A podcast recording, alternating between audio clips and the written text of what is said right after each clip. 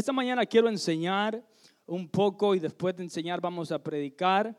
Digo eso porque a veces yo personalmente confundo la unción con, con el grito, con el gritar en fuerte.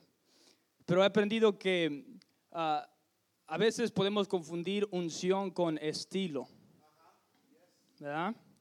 A veces podemos confundir pasión por estilo. Uno dice, no, si el predicador no está gritando y haciéndonos danzar, brincar, no hay unción y no hay pasión. Pero he aprendido que no es cierto. A veces como pentecostales eso es lo que esperamos y eso está bien, a mí me encanta eso. Ah, pero quiero enseñar y después predicar. ¿Me va a apoyar? Póngase de pie rápidamente para leer el versículo. Y después de esto se puede sentar, se puede relajar, porque vamos a ir a un viaje. Diga conmigo, vamos a un viaje espiritual.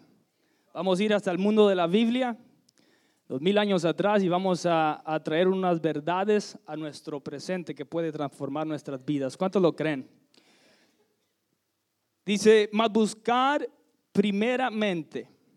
Diga conmigo, primeramente. Grite primeramente.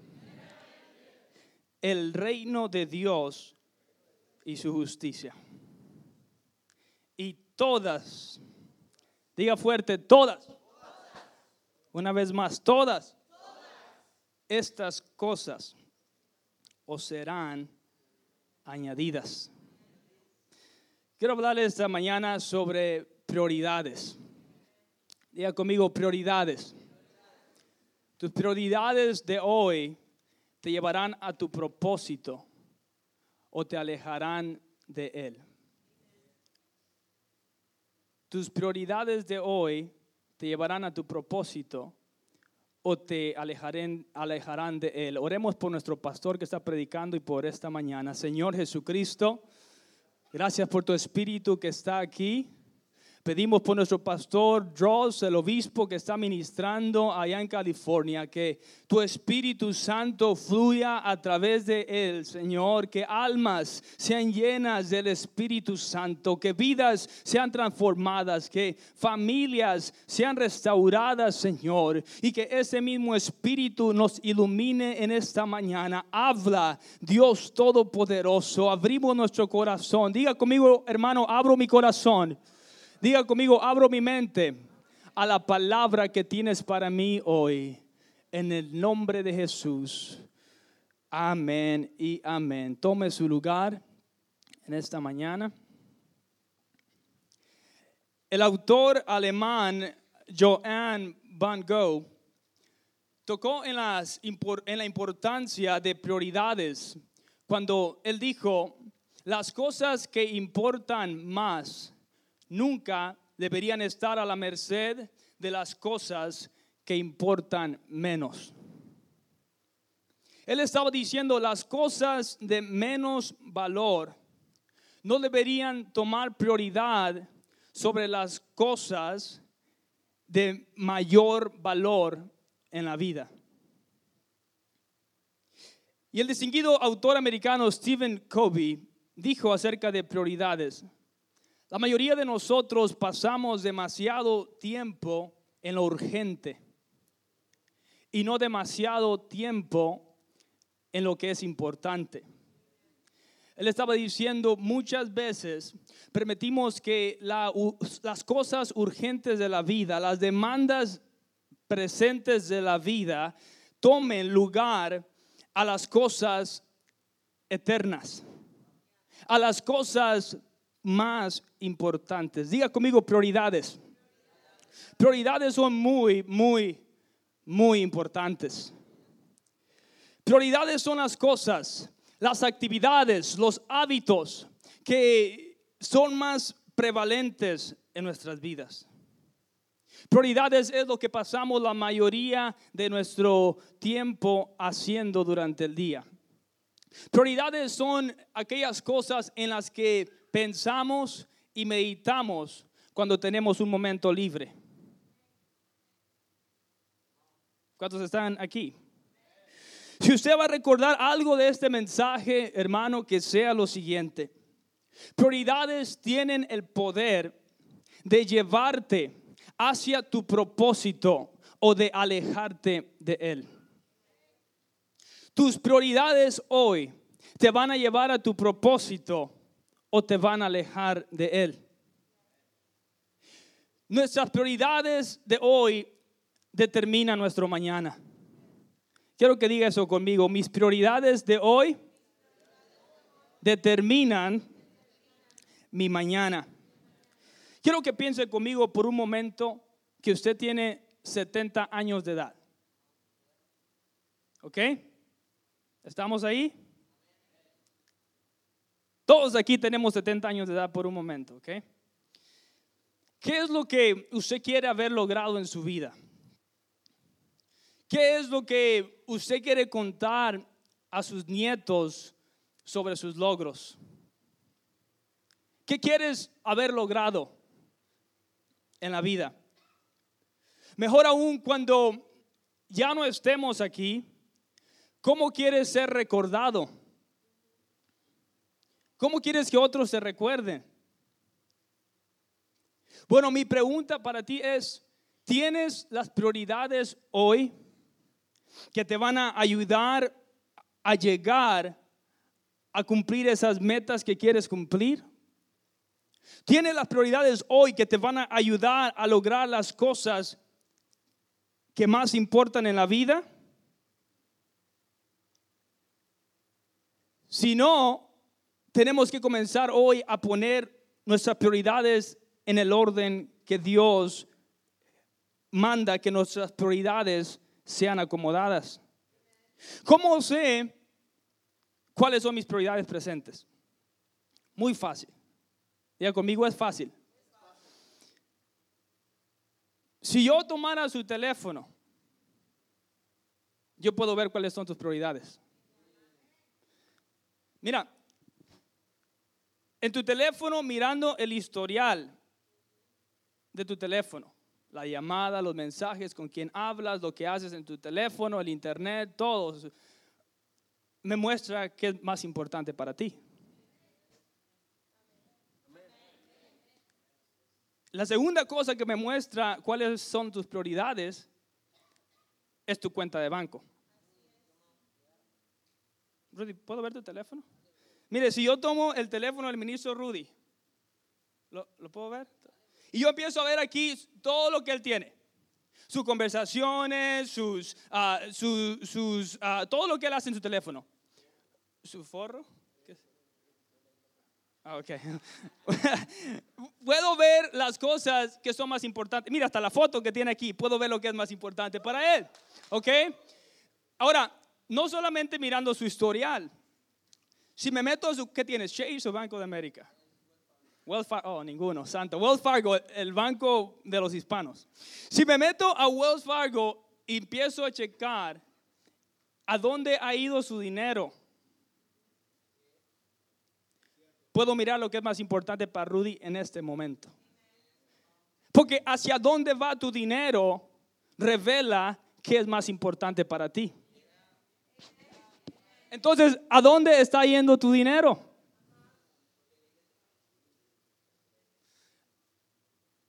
¿Qué es lo que tienes en tu celular? Eso revela tus prioridades. ¿Cuántos dan un aplauso al Señor?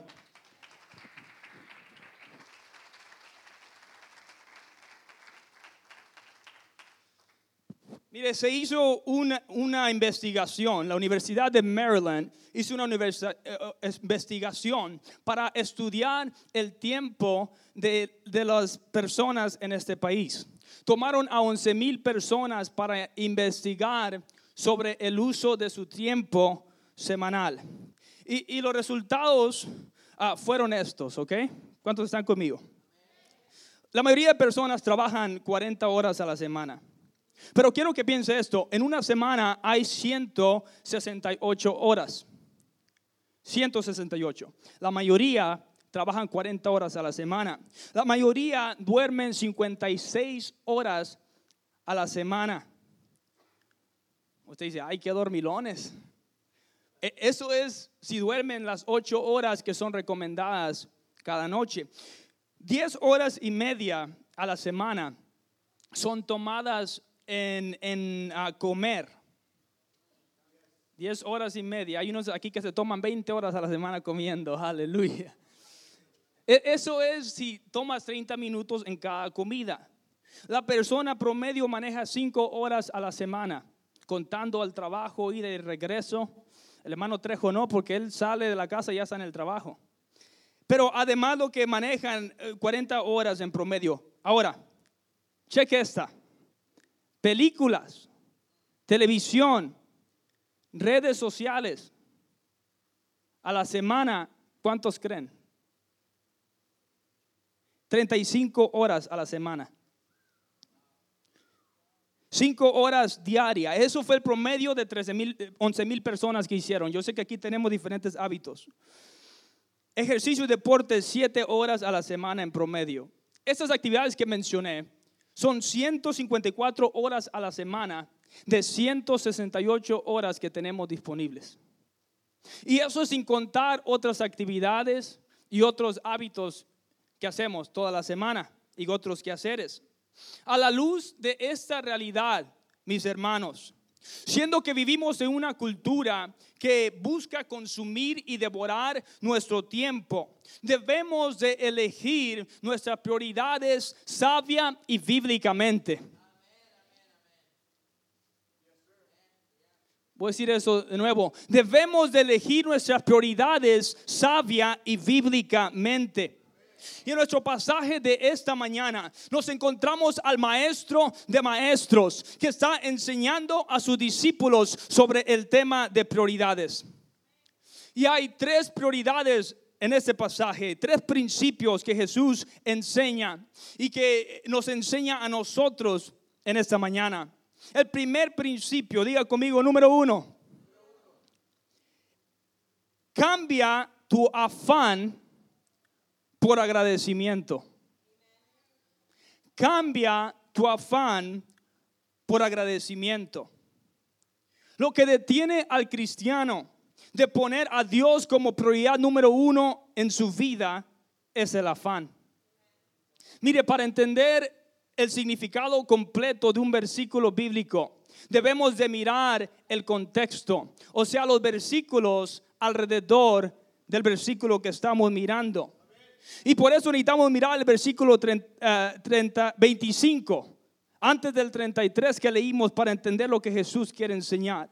Dice, por tanto os digo, no os afanéis. Diga conmigo, no os afanéis por vuestra vida. ¿Qué habéis de comer o qué habéis de beber? Ni por vuestro cuerpo, ¿qué habéis de vestir? ¿No es la vida más que el alimento y el cuerpo más que el vestido? Note que Jesús dice, discípulos, no os afanéis. Esa traducción dice, no os congojéis.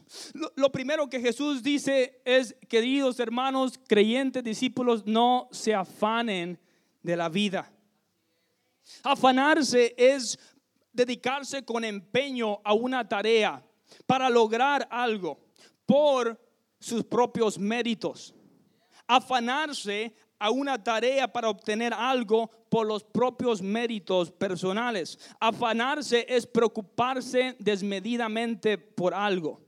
Afanarse es preocuparse excesivamente por algo. Ahora, todos nos preocupamos porque nuestra familia tenga ah, las cosas materiales y físicas que ellos necesitan. Si usted no se preocupa por eso, tenemos que orar por, usted. Jesús no dice que eso está mal. Eso es ser responsable. Pero afanarse, tratar de obtener algo por tus propias fuerzas y por tus propios méritos. Y como resultado estresarte si no lo puedes conseguir, eso sí es pecado. Porque eso significa que no estás confiando en Dios para que Dios supla y sea el proveedor de tu vida. ¿Cuántos dicen gloria a Dios? Y hay dos cosas en este versículo que Jesús señala que no debemos afanarnos. Número uno, comida y bebida. Eso viene siendo provisión financiera. La segunda cosa por la que Jesús dice que no debemos de afanarnos es por la vestimenta, ropa. Y eso también viene siendo provisión financiera. Ahora, escúcheme. Jesús no está diciendo, está mal que, que planeen en avance lo que vas a alimentar a tus hijos el siguiente día. Él no está diciendo que, eh, que la ropa no es importante. ¿Ok? Lo que él sí está diciendo es que si ponemos las cosas materiales antes de las cosas espirituales, entonces eso sí está mal. Lo voy a decir de esta forma. Si ponemos las cosas pasajeras de la vida primero que las cosas eternas, eso sí está mal, porque las prioridades se han salido de orden. ¿Cuántos están conmigo? Filipenses 4, eh, versículo 6. Mire, el apóstol Pablo habla más acerca del afán, nos da instrucción sobre el afán. ¿Puedo seguir enseñando? Ahorita predico. ¿Están bien? ¿Están conmigo? Eh, el apóstol Pablo enseña más sobre el tema del afán. Esto es importante. Diga, es importante. Dice, por nada. Diga conmigo, por nada estéis afanosos. O sea, por nada os preocupéis. Diga, por nada os preocupéis. Sino sean notorias vuestras peticiones delante de Dios en toda oración y ruego. Con acción de gracias. Hermanos, a Dios les gusta, le gusta el agradecimiento. Número, es, número uno es cambia tu afán por agradecimiento. A, Dios le agrada el agradecimiento. Y hermanos, tengo que confesar, ¿les puedo confesar algo? Yo he estado afanoso antes. Me he preocupado y me he estresado mucho. Una ocasión en el instituto bíblico, estaba, estaba terminando el semestre, tenía que pagar 3 mil dólares, manos a bala, 3 mil dólares antes de que acabara el semestre. Faltaban dos semanas. ¿Cuántos de aquí saben que deber 3 mil dólares en dos semanas puede causar que te preocupes excesivamente? Dos semanas. Y yo escribiendo mis papeles, preparando mis presentaciones y encima el estrés de 3 mil dólares. Yo estaba llamando a todos los que podía llamar, yo estaba haciendo rifas, estaba rifando todo lo que podía rifar y no llegaba cerca de los 3 mil dólares. Y un día entré al cuarto de oración y yo dije, Señor, si tú me pusiste en esa universidad tan cara para prepararme para el ministerio, tú tienes que proveer. Porque eh, estoy preparándome para hacer tu obra. Esto ni siquiera es para mí. Y aquí estoy, tres mil dólares en dos semanas. Llevo mil dólares recaudados. Me faltaban dos mil. Faltaban dos semanas. Estaba estresado. Y yo estaba clamando al Señor, Katie, tienes que tomar nota de esto para cuando te vayas a Sagú. tienes que tomar nota de cómo hacerle. Mire, el apóstol Pablo dice, por nada estéis afanosos. Pero usted también, hermano Holly, porque mi mamá estaba estresada junto conmigo, ella me estaba apoyando. Dice, por nada estéis afanosos, pero sean presentadas vuestras peticiones, o sea, ora por eso. Pero, hermano Trejo, aquí está la revelación. Y después dice, con acción de gracias. ¿Ok? Entonces lo que yo estaba haciendo mal era que yo estaba pidiendo a Dios, Dios necesito tres mil dólares. Estaba siendo específico, hermano. ¿Cuánto quieres, Salvador? Tres mil. Hay unos aquí que están orando y Dios dice, ¿cuánto quieres? ¿Cuánto cuesta ese carro? Señor, dame un carro nuevo. ¿Cuánto cuesta ese carro? Tienes que decirle 25 mil y Dios te lo va a dar. Tienes que ser específico. Y yo estaba pidiendo, Justin, pero no estaba dando gracias. Mire, no le miento. Dios me, me dijo, para de orar él me dijo, para de pedir. Ya has pedido lo suficiente. Ya te escuché. La Biblia dice que Él sabe que tenemos necesidad de todas. Diga conmigo, todas estas cosas. Él me dijo, Salvador, Si tienes fe en mí, comienza a agradecerme como si ya hubiera recibido esos tres mil dólares.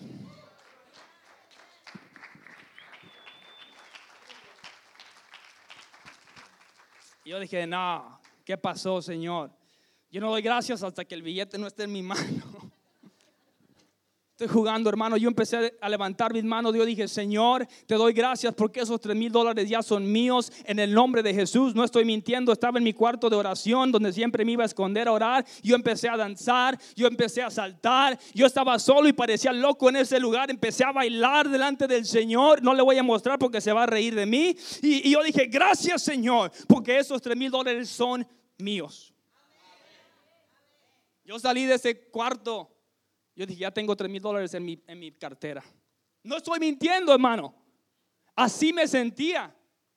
¿De dónde iba a venir? ¿Quién sabe?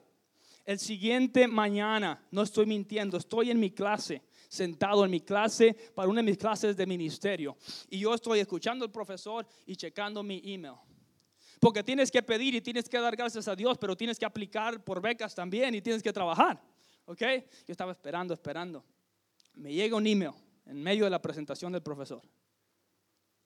Salvador Ávila ha recibido una beca de 3 mil dólares.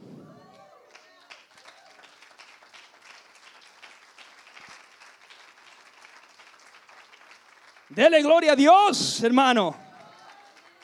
3 mil dólares, exactamente lo que necesitaba. Tres mil, hasta me quedaron mil para mí de lo que había sacado las rifas. Pero tres mil dólares. Hermano, yo salí de esa clase, fui corriendo al a, departamento de finanzas y yo le dije a la muchacha, oye, ¿de qué fue esta beca? Le dije, no me estoy quejando, pero quiero saber para poder darle gloria a Dios. ella me dice, mira, Salvador, anoche, bueno, me dice, sobraron 3 mil dólares en la universidad de lo que recaudaron para dar beca a los 2 mil estudiantes que tenemos. Se dio las becas a todos, sobraron 3 mil dólares. Ya conmigo, 3 mil dólares. Y, um, me, dice, y anoche se juntó el comité de becas aquí en, la, eh, en, el departamento de finanzas para elegir a qué estudiante le iban a dar esos 3 mil dólares. Hermanos, es mi creer que cuando yo empecé a dar gracias a Dios, en ese momento, esa noche anterior, ellos estaban reunidos en ese lugar diciendo a quién se lo vamos a dar. Y me dice ella, eh, empezamos, eh, ellos empezaron a hablar, empezaron a ver las calificaciones de a quién darle esos 3 mil dólares y estaban, tenían como 10 estudiantes ahí que, que los 10 ah, tenían las calificaciones para eso, pero estaban pensando y estaban orando y empezaron a pedir a Dios dirección. Y, yo estaba allá, Señor, te doy gracias por esos tres mil dólares. A lo mejor los otros nueve estudiantes andaban con sus amigos en el, en el Chick-fil-A, yo no sé. Hermanos, nunca dejes que falta de oración y de agradecimiento a Dios te detenga de la siguiente bendición que Dios quiere darte a tu vida, Sergio. Nunca detengas, que, que nunca dejes que la falta de oración te detenga de los milagros que Dios quiere hacer en tu vida. Y es mi sentir, hermanos, que cuando yo empecé a, decir a Dios, Señor, yo te doy gracias, yo te doy gracias por esos tres mil dólares, el Señor puso en la mente de uno de ellos, Salvador Ávila. Y los demás dijeron, ok, vamos a dárselo a Él. Y hermanos, yo te estoy diciendo en este día, tienes que cambiar tu afán por agradecimiento.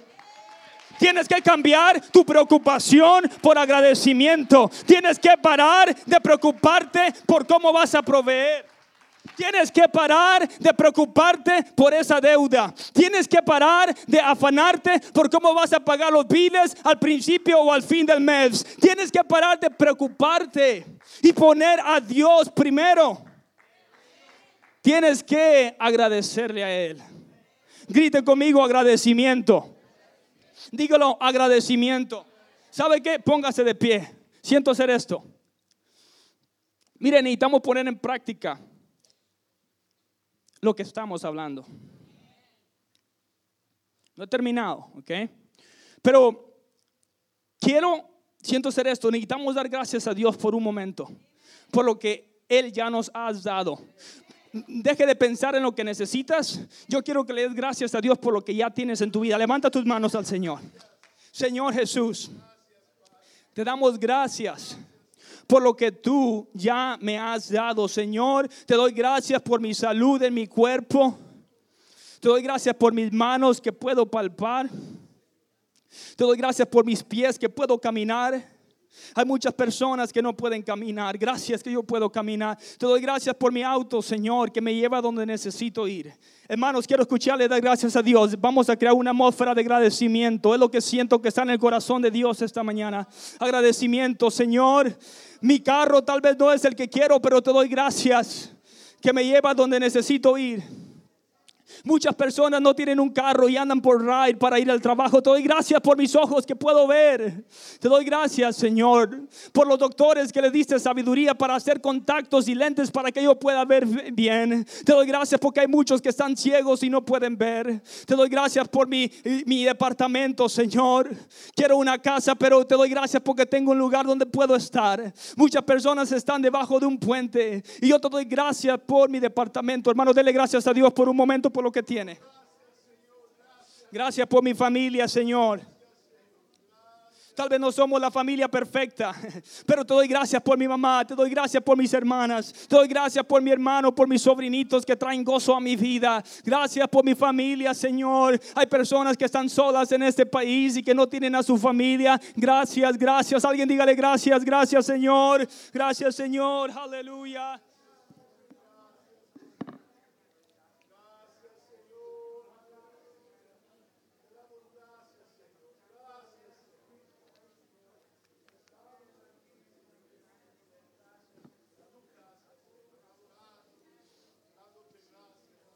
Un momento más, un momento más. Gracias Señor porque me ha salvado de accidentes que yo ni siquiera me di cuenta. Gracias Señor porque me tienes en esta iglesia. Gracias que hay alguien aquí que yo conozco que tú pusiste en su corazón que me invitara y estoy bendecido por estar aquí. Gracias Señor por las personas que has puesto en mi vida. Gracias Señor por la ropa que tengo. Gracias por tu provisión física. Gracias por la salud Señor. Tal vez no estoy en salud perfecta, pero estoy vivo, estoy viva, estoy en ese lugar. Gracias, gracias. Ahora, hermano, escúcheme bien.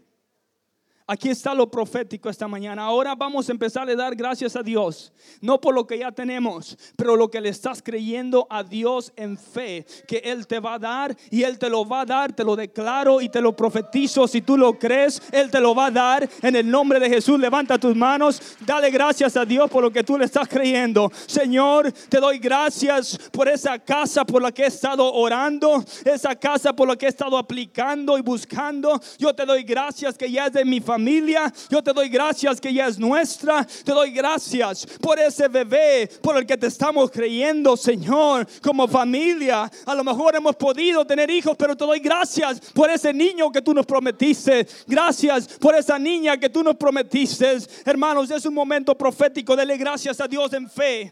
Gracias, Señor, por ese mejor trabajo que me vas a proveer a mí o a mi esposo o a mi esposa. Gracias, Señor, por ese auto que te estoy creyendo que tú vas a proveer. Gracias Señor Jesús por esa ciudadanía americana por la que he estado aplicando, que yo creo que me la vas a dar. Yo declaro que ya soy ciudadano de este país en el nombre de Jesús. Te doy gracias Señor, dele gracias, dele gracias en avance, aleluya.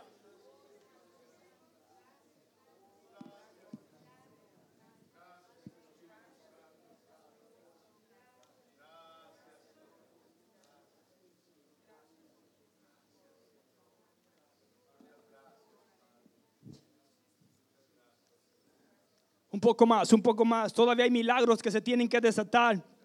Y no se van a desatar hasta que usted le dé gracias, hasta que su corazón y su mente y su espíritu lo crea. Y algunos de ustedes ya lo creyeron en el corazón y en su espíritu, pero la mente todavía lo está dudando. Pero en el nombre de Jesús toma autoridad en ese momento que la fe que sobrepasa, aleluya, todo entendimiento mental desciende en ese lugar. Señor, toda cosa por la que tu pueblo está creyendo va a cumplirse en el nombre de Jesús. Ese negocio por el cual tú nos has dado una visión, ese sueño que has puesto en mi corazón se va a cumplir. Tú vas a enviar a las personas que necesito para ese negocio. Tú vas a enviar los recursos que necesito para ese negocio. Te doy gracias, te doy gracias por esa sanidad, Señor, en esa pierna, esa sanidad, Señor, en el estómago. Yo declaro esa sanidad. Y te damos gracias en el nombre de Jesús. Dele un aplauso fuerte al Señor mientras toma su lugar.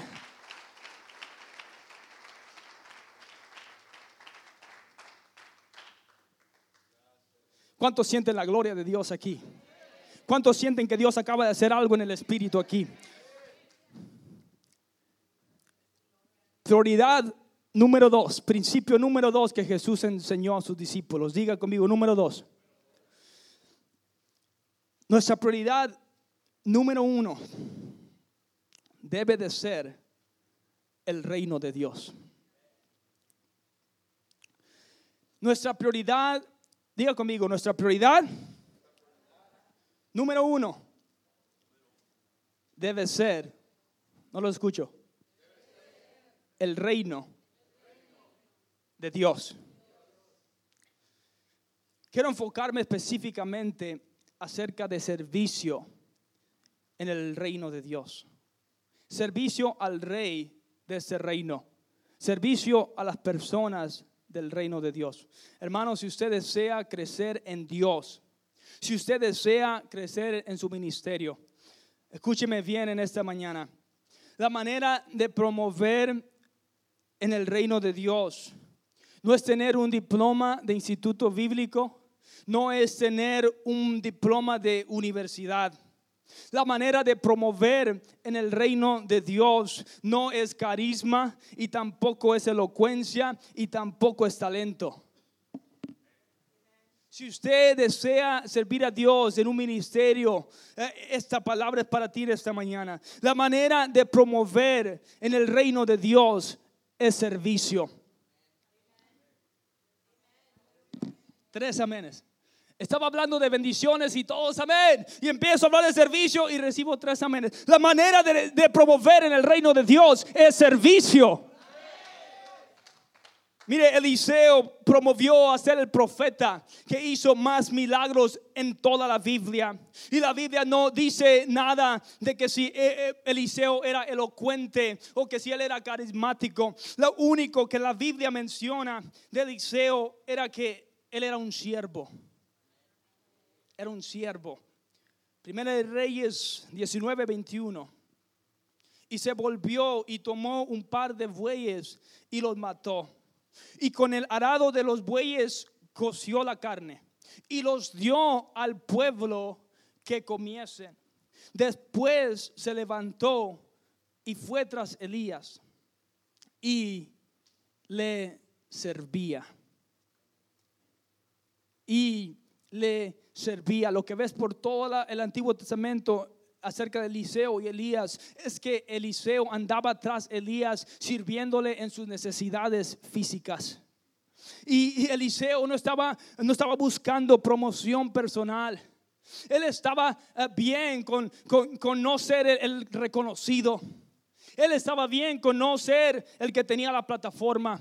Él estaba bien con no ser el que tenía el micrófono. Él estaba bien solo con servir a Dios. Y como resultado, Dios lo promovió a él. Porque él quería promover el reino de Dios. Dios lo promovió a él. Hermano, busca promover el reino de Dios a través de tu negocio, a través de tus estudios, a través de tu familia. Y cuando tú buscas promover el reino de Dios, Dios te va a promover a ti.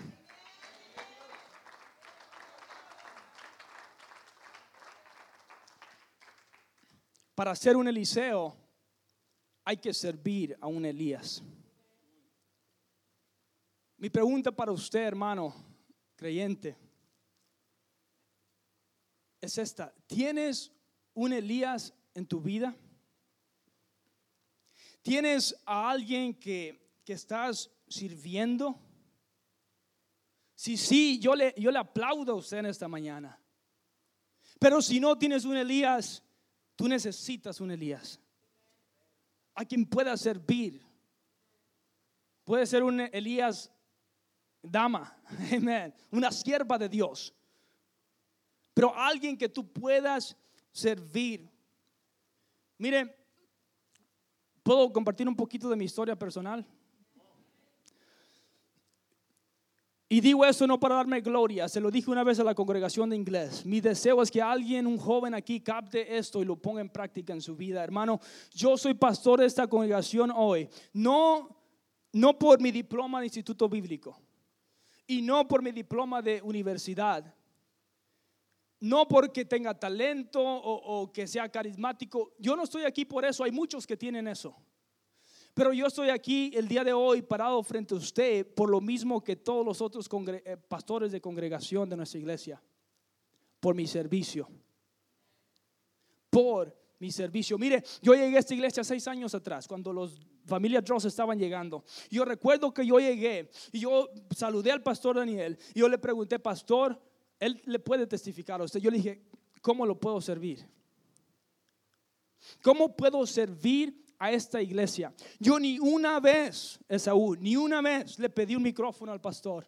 Ni una vez le pedí plataforma al pastor. Yo le dije, pastor, ¿cómo puedo servir? Y, y él, oh my God, nunca le hubiera preguntado eso. Él me puso a servir en todo lo que usted puede pensar. Él me puso a sacar basura. Él me puso a acomodar sillas. Él me puso a llegar por un año a las 6 de la mañana a prender los climas. Desde Waxahachie En los retiros me puso a quedarme aquí como por siete retiros. Y que estuviera encargado de todo, que se cerrara la puerta al último a las dos de la mañana y levantarme a las seis para que ya estuviera el café prendido. Y como por tres años él me puso a servir y a servir y a servir. Y yo no le quería pedir plataforma ni micrófono. Y él un día me dijo, Salvador, quiero que prediques el siguiente miércoles. Yo le dije, ¿a la congregación grande? Le dijo, sí. Yo le dije, pastor, pero yo nunca he predicado, ni he tomado clases de predicación todavía. Él me dijo, pero tú eres un siervo de Dios y Dios te va a dar una palabra. Mira, joven, te estoy hablando de parte de Dios. Si tú quieres crecer en tu ministerio, en tu, en tu sueño, sirve a Dios. Sirve al pastor. Sirve a un Eliseo.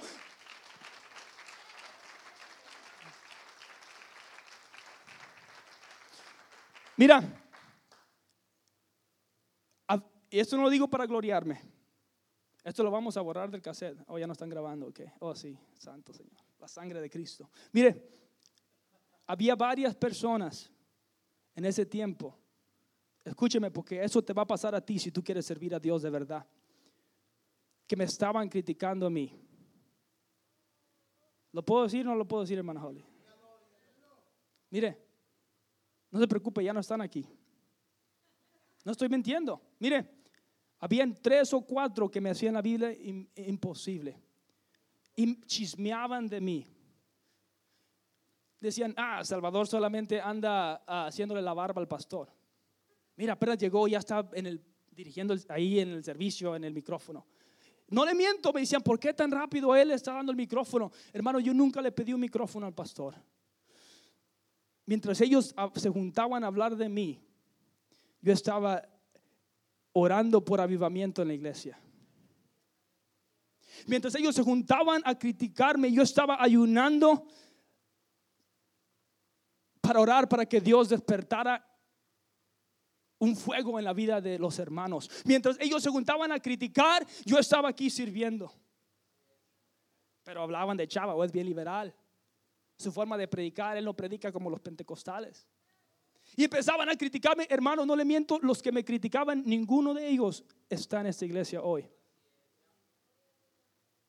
Yo no quiero que ninguno aquí se vaya, yo quiero que todos se queden aquí, ¿ok? Pero estoy diciendo esto, hermano, porque si tú quieres servir a Dios, Va a haber personas que van a, lo mejor a hablar de ti y criticar, pero tú tienes que enfocarte a servir a Dios. No importa lo que la gente diga, no importa lo que la gente piense. Y en el tiempo de Dios, lo que tú haces en secreto, Él te lo va a recompensar públicamente. Alguien grite gloria a Dios.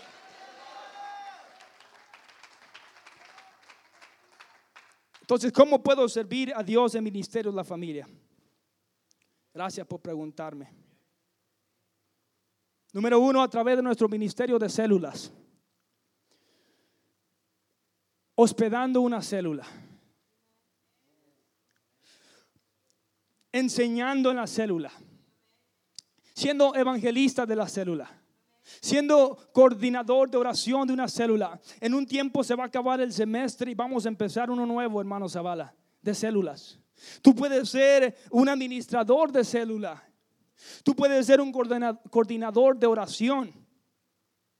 ¿Cómo puedo servir a Dios en ministerio de la familia? Número dos, a través de evangelismo personal como un estilo de vida.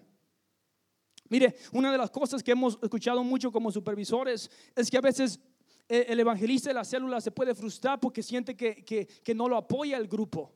Y eso es normal. Pero lo que le estoy diciendo es que el evangelismo se haga un estilo de vida más que un evento. Que cuando vayas a comer, el mesero que te está ayudando le dejes una tarjeta de la iglesia o le escribas ahí eh, la dirección de la iglesia. Mire, el otro día fui a Chick-fil-A, me estaba preparando para este mensaje y en Irving estaba mis dedos así, sentía el Espíritu de Dios. No, yo escribo todo palabra por palabra, todo lo que estoy diciendo está escrito. Y yo estaba, y, había un muchacho ahí joven como con, dos niños pequeños como de mi edad. Y, y, yo sentía algo en mi corazón de invitarlo, pero dije, no, no me llegan las tarjetas todavía que el pastor Zavala me está ordenando. Gracias, Pastor Zavala, por eso. Y, dije, no, no, no, no quiero escribirle ahí, me da pena ir a hacerle conversación. Si tengo una tarjeta es más fácil nomás dejársela irme corriendo. Pero dije, no, no, tengo que hacer conversación. Me presenté y bueno, lo invité. Y él, me dijo, oh, ok, gracias, gracias. Me dijo, tal vez voy al servicio de inglés. Y yo le dije, no, brother, yo, yo, te invité, soy de español, tienes que venir de español. No sé, le dije, si quieres venir al de inglés, ven al de inglés, no importa, el, el reino de Dios es más grande que una congregación, nada más. Él me dijo, ok, ok, voy a visitar el de inglés un día de estos. Le dije, ok, bueno, Dios te bendiga. Hermano, estoy hablando de evangelismo en tu diario vivir.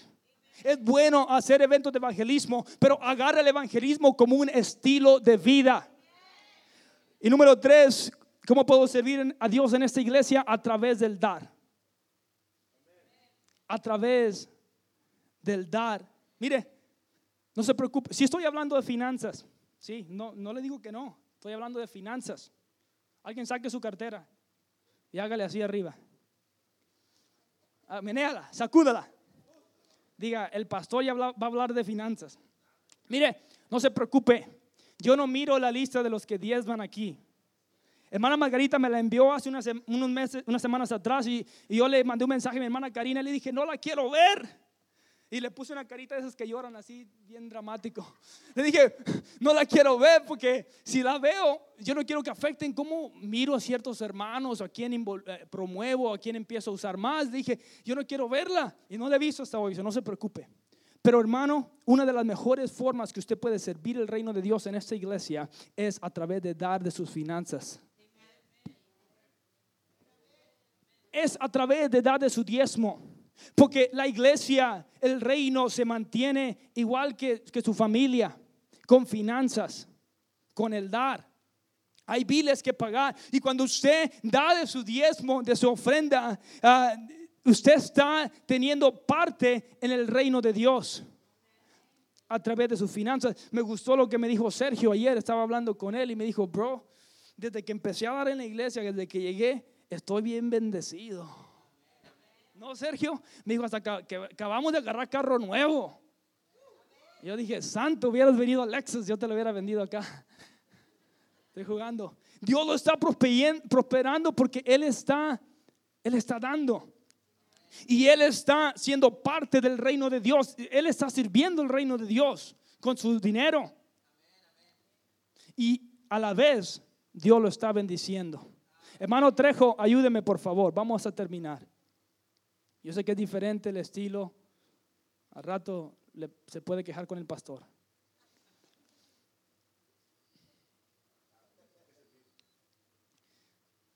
Me voy a, brincar el último punto porque ya, ya es mi tiempo, ahora sí. Ya el pastor me tiene traumado con el tiempo y las hamburguesas allá afuera ya están, ya están, ya están listas. Amén. Pero quiero hacer algo antes de terminar acerca, quiero mostrarle algo acerca de prioridades. Está bien, eso es confirmación. Kerry estuvo hablando a los discípulos de brokenness esta mañana, de, quebrantamiento. Ahí está, tráigalo así, no importa. Ah, se lo va a pagar a Karina usted, ¿ok? Hermano, no importa, está bien, nomás tenga cuidado. Diga conmigo prioridades. No le preocupe, no voy a hacer una invención científica aquí. Nada va a explotar. Mire, hermano, esto es lo que noto en la vida de muchos cristianos. Cada vaso grande representa la vida de un cristiano, ¿ok? ¿Está conmigo? Mire, la roca grande es Dios. Ya conmigo es Dios, mi roca fuerte. Las rocas pequeñas son prioridades en la vida de uno que son importantes, pero que si uno no tiene cuidado puede ponerlas primero que Dios. La arena son prioridades de menos importancia, pero que a veces ponemos antes que Dios. Y vamos a poner arena, porque este se quebró, ese va a ser el que, el que no sirve. Mire, echemos algo de arena aquí. Hermano, a veces muchos cristianos es lo que hacemos. Mire, amamos a Dios, venimos, lo servimos a la iglesia, no queremos compromisos, solamente queremos uh, venir, sentirnos bien, uh, ir a una célula, pero no comprometernos en la célula. O venimos a la iglesia cada otro domingo, o a veces nada más el tercer domingo del mes no venimos y para disimularlo un poco, pero que queremos a Dios, pero no queremos todo de Dios. Ahí está bien, brother. Déjame un poco para la otra. Y luego empezamos a poner prioridades antes que Dios. Espérame, no tan rápido. Y empezamos a llenar nuestra vida de cosas que son importantes, pero que no son más importantes que Dios. Y si las ponemos antes que Dios, nuestra vida se va a saturar de prioridades fuera de orden y va a terminar causando estrés y caos y problemas en nuestras vidas. Y ponemos a veces amigos primero. No es que los amigos no sean importantes, pero si lo ponemos antes de Dios, entonces puede causar un problema. Y en, aviente una ahí. Y ponemos el Facebook primero que Dios. Espérame. Hermano, hay personas que duran una hora y media al día en Facebook. Mire, y no estoy predicando, gracias a Dios. puede ser un ministerio, él está, yo le pedí que lo pusiera. Pero a veces podemos pasar mucho tiempo ahí, distraídos con cosas que no son las más importantes y pueden ser un problema. Y luego ponemos ahí el WhatsApp. Está entendiendo el punto, mi hermano. Llenamos nuestra vida de cosas, ahí está ya, de piedritas, de diositos pequeños. Y nuestra vida se satura. Y cuando queremos poner a Dios, así queda. Y hermanos, veo muchos cristianos así. No se preocupe, no estoy tirándole piedras literalmente a nadie, aunque sí podría en este momento.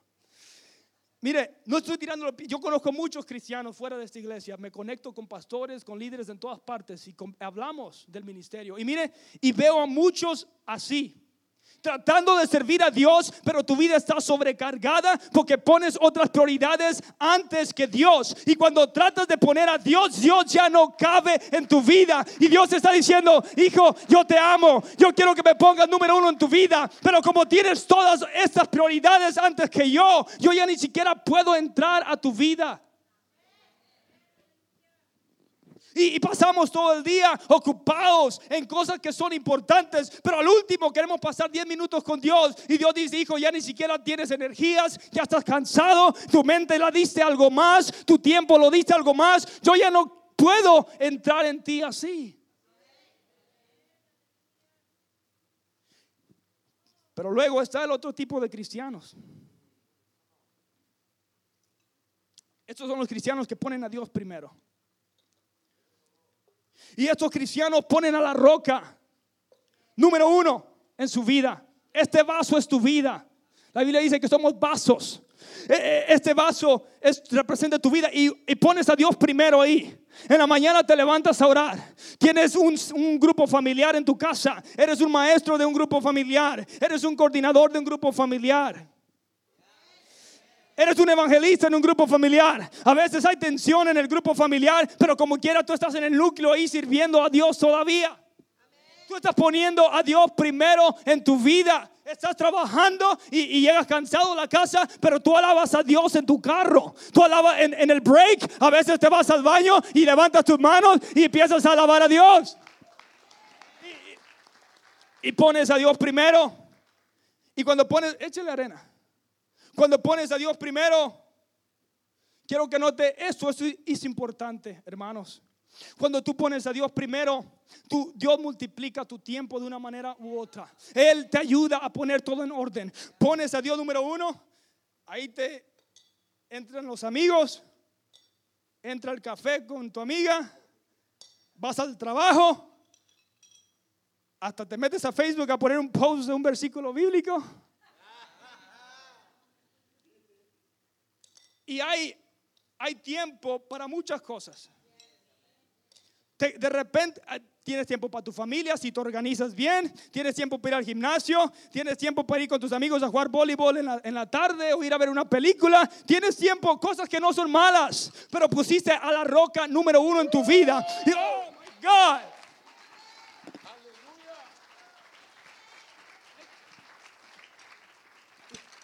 Hermanos, cuando tú lo pones número uno, te sobra tiempo. Más despacito, hermano. Hay que ponerle crema a los tacos. Miren,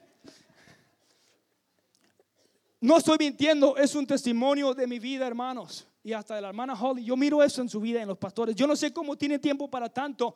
No sabía hasta que Dios me empezó a hablar. Y yo dije, eso es lo que pasa. Ellos lo ponen a Dios número uno en la mañana. Se levantan a orar. Se tienen que dormir una hora más temprano tal vez. Y decir a los hijos que es hora de dormir y que apaguen los teléfonos. Pero de repente te queda tiempo hasta para ir de vacaciones. Te queda tiempo para todo lo que necesitas hacer. ¿Por qué? Porque pusiste a la roca número uno en tu vida. Échele más arena. Pásame una botella de agua, Rudy. Hermano, quiero que usted se lleve esa imagen a su semana. No lo deje aquí en el altar nomás. Hasta hay lugar para más cosas. Hasta agua cabe ahí todavía. Hermanos, ¿qué le estoy diciendo?